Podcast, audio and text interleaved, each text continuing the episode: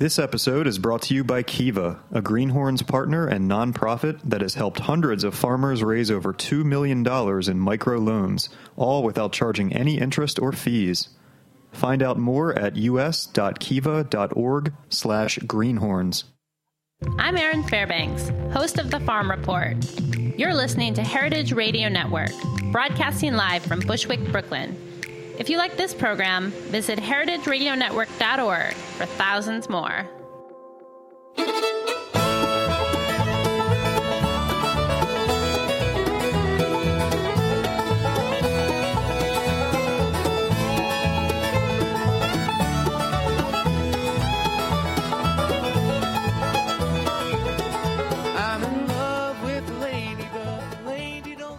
Hello, Greenhorns. This is Greenhorns Radio, radio for young farmers by young farmers. Today, happy, happy, we just installed our exhibit at the Better Day Coffee Store in Santa Fe.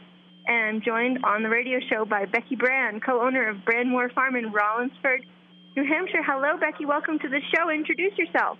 Hi, Severine. Um, nice to nice to be here. Thanks for having me. Um, my name is Becky Brand, like you said. Um, I am co-owner of Brandmoore Farm in Rollinsford, New Hampshire, and um, we've been farming there since 2012.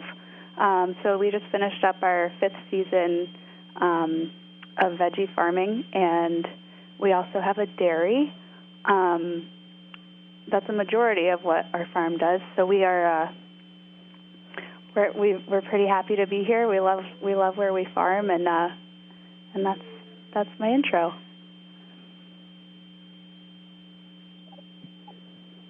Can we talk about Rollinsford, New Hampshire, and what's going on there? Sure. Um, Rollinsford, New Hampshire is on the seacoast of New Hampshire, so we're about um, half an hour from Portsmouth, um, which is right on the right on the ocean. Um, the seacoast is a pretty um, it's a pretty uh, active area as far as the local food scene. We have lots of farmers markets um, throughout the summer, and then we have very active winter markets as well. Um, Seacoast Eat Local is is a organization in the area who have started a winter farmers market in both Rollinsford and um, Exeter, New Hampshire, and um, and they I think we're going into our I think it's about our sixth sixth or seventh year. Um, actually, it's it's going to be our fifth season this year, so I think it might be going on their tenth year of um, the winter markets this year, and they're just very vibrant markets. Um, the whole seacoast is super supportive of local agriculture and uh, and young farmers, so we're really happy to be here.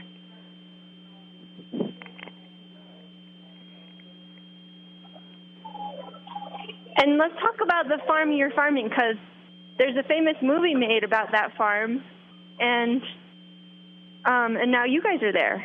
That's right. Yes. Um, so originally the farm is uh, Brookford Farm, and it's been called Brookford Farm for for a long time. Um, our landlady's father had purchased this farm in I think the 20s, and um, was originally called Brookford.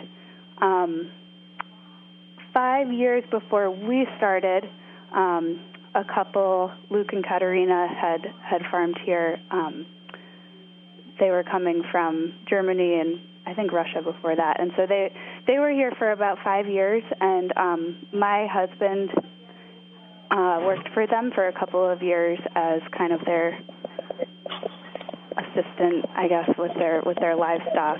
Um, so he formed a relationship with the woman who owns the land and um, was approached about possibly taking the lease over after Brookford Farm moved to Canterbury. So um, at that point, Phil, my husband Phil, uh, applied for a farm loan to to get the capital to start our farm. And the the film is is really amazing. It's a it's a really beautiful and well done well, well done film. Well, and it's a very beautiful landscape right up against that river. It And really is. There was um, quite a lot of mud. mud. I was there. Yeah, we have we do have quite a lot of mud, and now depending on depending on the time of year as well. So um, we have a lot less animals compared to how how many were there at the time of the film. Um, so it's a little bit less muddy now. Um, so the land itself runs about a mile, just more or less a mile along the Salmon Falls River, which is um, a river that divides New Hampshire and Maine. So when we look across the river, we're looking over at South Berwick, Maine, and um, my landlady, Robin Aikman, she had put all of the land on this side into conservation land. Um, she's very passionate about that, and thankfully, she was able to put it in conservation easement um, and for far- to save it for farming for for the future generations. And it's a really beautiful property. It's it sort of stands out as far as the amount of open land that's contiguous along the river, and also just that it's really hilly and it has kind of rolling pastures, and that, that kind of stands out as far as this area for um, just how. So one of the big conversations um, in New Hampshire and in Maine has been looking at these regions once again as food growing regions and being really discerning about where the food growing in the 19th century, they just cut down lots of trees and grew anywhere. Um, but a lot of the conversation is about being discerning about land use planning and strategic conservation and farming the best parts of the land. And it feels like your river valley there is pretty primo chocolate gold for New Hampshire. It really is. Um, as far as how much land we're renting, um, I think I think the whole property is about 400 acres, and half of it is forested. And we don't really rent the forested part, but we do rent about 220 acres of open land. And um, so about 200 of that we use for pasture and or hayland. Um, and it's it's really amazing. I mean, some of it is a little steep for us to get on, but we're able to hay um, hay most of it, and it's there aren't very many rocks sticking out. We also have about a six or eight acre vegetable patch, and um, it's absolutely perfectly flat, uh, beautiful Windsor loam soil. Um, there isn't a rock to be found, and uh, you know it, it it's kind of sandy, so it does dry out quickly, but we're um, very fortunate to be there, and everybody who sees it is like, "Wow, you guys, you guys are pretty lucky."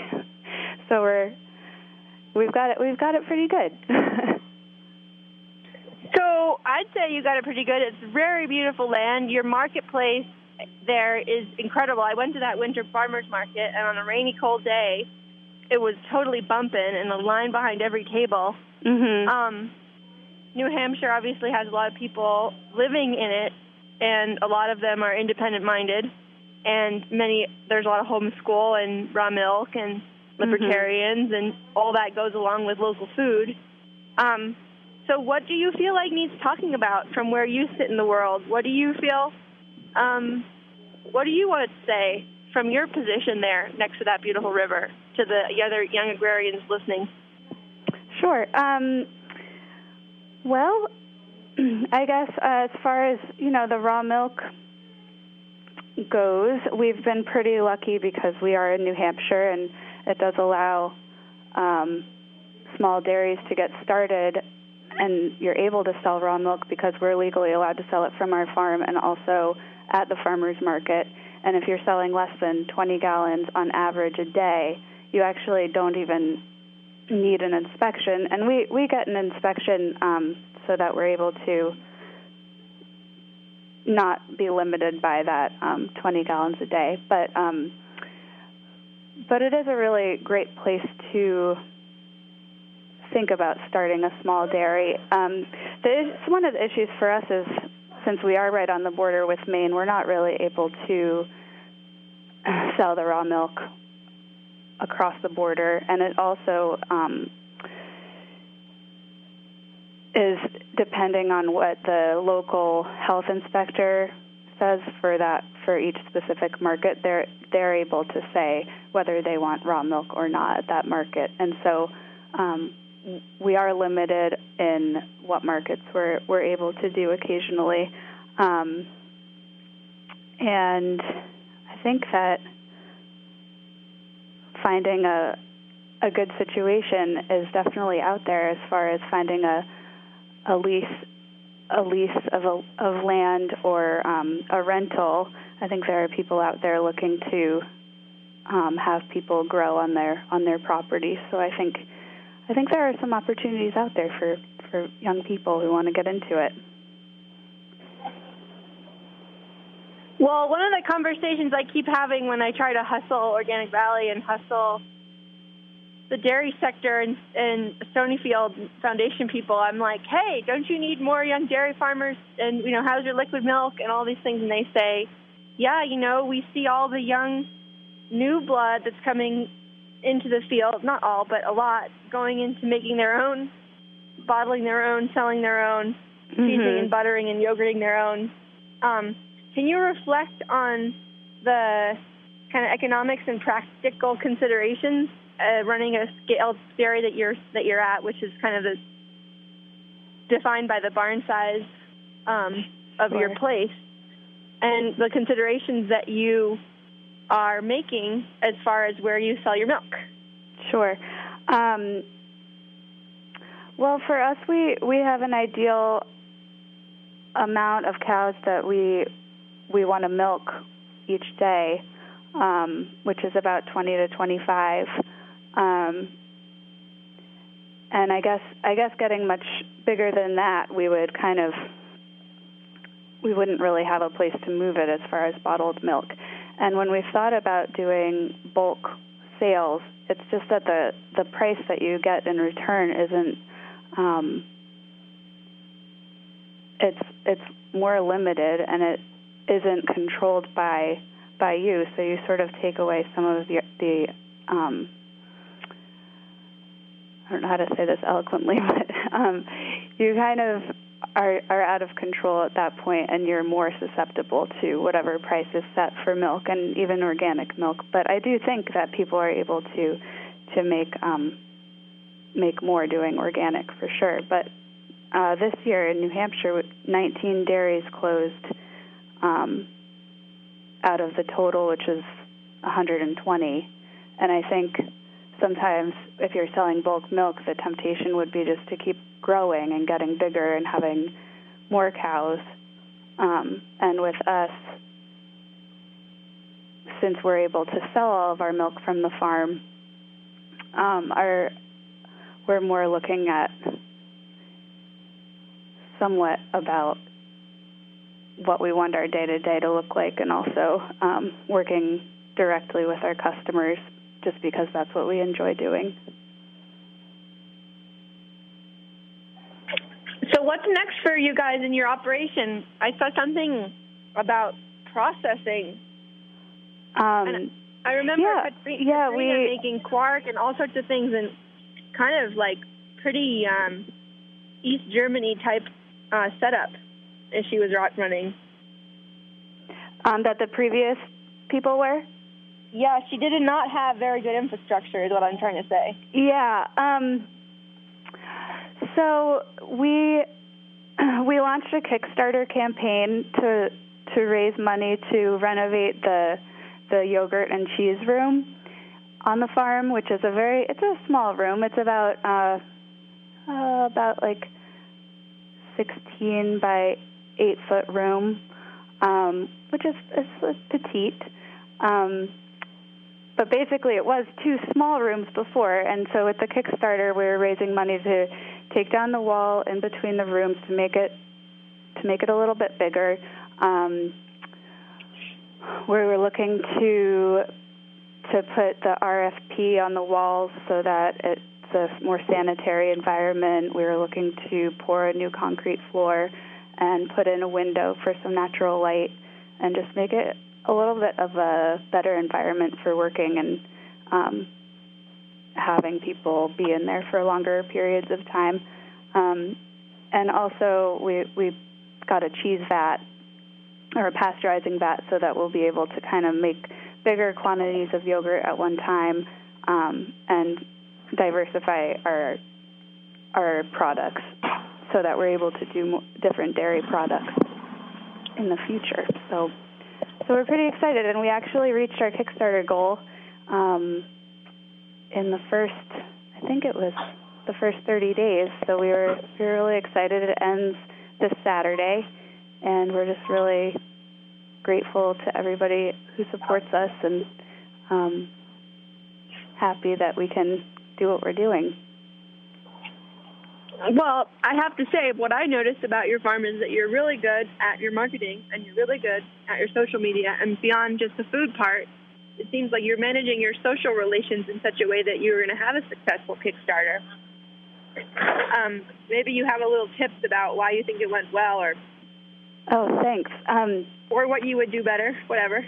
sure. Well, we actually had a woman come to us last summer who um, was looking for a summer internship, and she's a photographer and film um, producer. So she was looking to work on a farm and do something in the local food movement. Um, and she she just emailed us. She was a senior in, at Bates College, and so she spent the entire summer with us last year. And we were thinking about doing a Kickstarter, and we just I was just nervous. We couldn't get it together. I, there's something about the the idea of, of asking for money and putting yourself out there in that way. Um, that was nerve wracking. So we actually didn't end up doing it while she was interning. She just ended up helping us out with our with our social media and kind of getting a lot of photos together and she she did a lot she helped us out a lot with our with our marketing and online presence um, and then the the winter went by and we decided we were going to try to launch the kickstarter this fall so she worked with us again this year and put the video together um, really really helped us out and I guess from lately I've been doing our Facebook and we so we do we do Facebook, we do Instagram. Um, she she got us started with Twitter, but I haven't been keeping up on that so much. but um, basically, I don't know. I I guess photos and just kind of getting back to people if they message you is always good for relations and um, I think people are very into seeing video and photos of your farm and makes makes people feel connected who otherwise um, maybe wouldn't be able to see the farm that day. Well, and in the same way as every farm needs to have their plumber and their person who does excavating and the person that they know has um, other equipment that they don't have or electrician, it's feeling like in this little day and age, if we're trying to mobilize capital from people who spend a lot of time in front of a screen, that that marketing intern or sidekick or um, kind of Peter Pan person in your life can be a real critical element in keeping your cash flow flowing. Definitely, yeah, definitely. I think um, um, that that's definitely important, and it's just as important as all the other as all the other aspects of the farm in in a lot of ways. Um, and sometimes people just come come into your life at the right moments as well. So it definitely is helpful. You want to tell a story about what went wrong since it's all so cheery and perfect so far?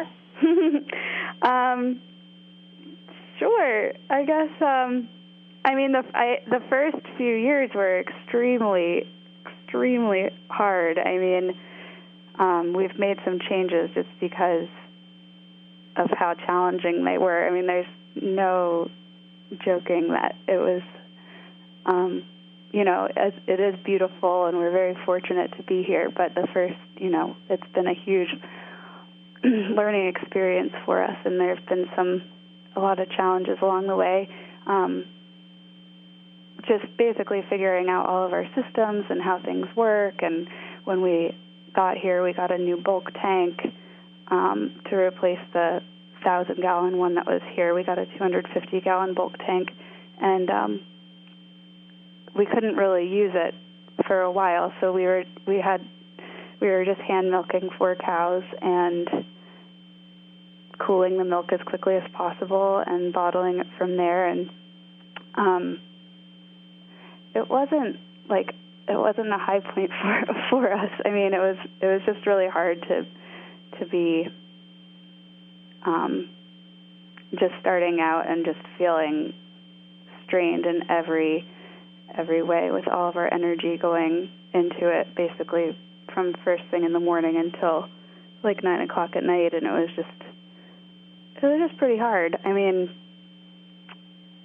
financially and physically and emotionally just just really draining. But um i feel like now we've kind of got some of our systems in place so we are able to have help and once you have help then it somewhat takes some of the pressure off of you and um and you're able to kind of have some breathing room in some in some ways. But um but yeah at the end of the day everything else comes comes down on on you and um on holidays when the cows get out or in the middle of the night when like there's a cow walking down the highway.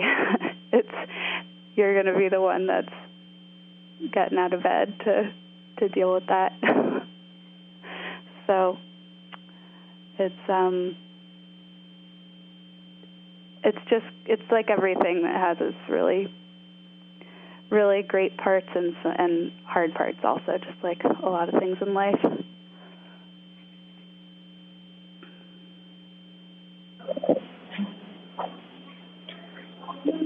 Well, this is a big day for the country, so we're all feeling a similar kind of feeling about where how's it going to go? What's going to happen? At least you're a little bit maybe more in control than some of us feel about the greater state of affairs. I I guess that's not a very funny joke. um, I wanted to make a couple of announcements, and I want to encourage you, if you have any to make, to think of them while I make mine, uh, including internships or jobs or needs or thoughts or inspirational resources. Um, I am announcing I'm announcing something, which is two things. Number one thing is very soon, New Farmer's Almanac hits the shelves, and uh, Laura and Inez and Bonnie and myself are the mobilization team to get that wonderful publication that we've been working on out, out, out. And my goal and hope is that all of these wonderful listeners will do us the favor of buying not only one, but a little few and distribute them through your farm stand. Um, or let us know about a coffee shop or a feed store or some other kind of a place where people who care about literature and literary offerings made by working farmers um, could be distributed. I think there's there's definitely 80. I think there's 84 essays, and then there's a lot of poems, um, and then a lot of illustrations and a lot of little history snippets. And the theme is commons. And the other thing I wanted to make announcement of is probably you've all heard me ad nauseum if you're on any of the Green, Greenhorns or Agrarian Trust mailing lists on and on about the Our Land Symposium that we're doing next week in New Mexico to celebrate the Acequia Commons, this ancient 400 years here and older um, in North Africa and in Spain ditch irrigation system, which has so many really great lessons about resource management. And that Our Land 2 symposium will also be available as a podcast distributed through podcast and we hope you will tune in later and keep your um, anticipation hot. Okay, woman, your turn. Um, okay. Well, I just wanted to say thank you so much for having us on, and um, and we'll we're going to be looking for someone to help us make cheese possibly in the future. So I don't know what that would open it up to, but um, we're definitely learning ourselves. So if anybody has any tidbits, that'd be that'd be great and I hope that um, I hope to meet many of you in the future. Thank you, everybody, for listening, and thank you to Brandmoore Farm, making it look so easy. thank you so much. Thank you. Thank you, Kiva. Bye bye.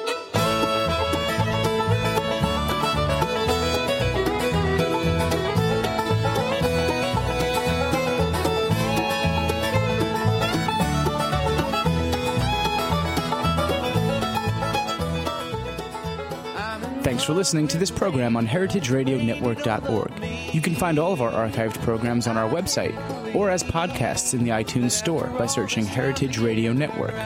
You can like us on Facebook and follow us on Twitter at heritage underscore radio. You can email us questions at any time at info at heritageradionetwork.org. Heritage Radio Network is a nonprofit organization. To donate and become a member, visit our website today. Thanks for listening. Till my love for you grows.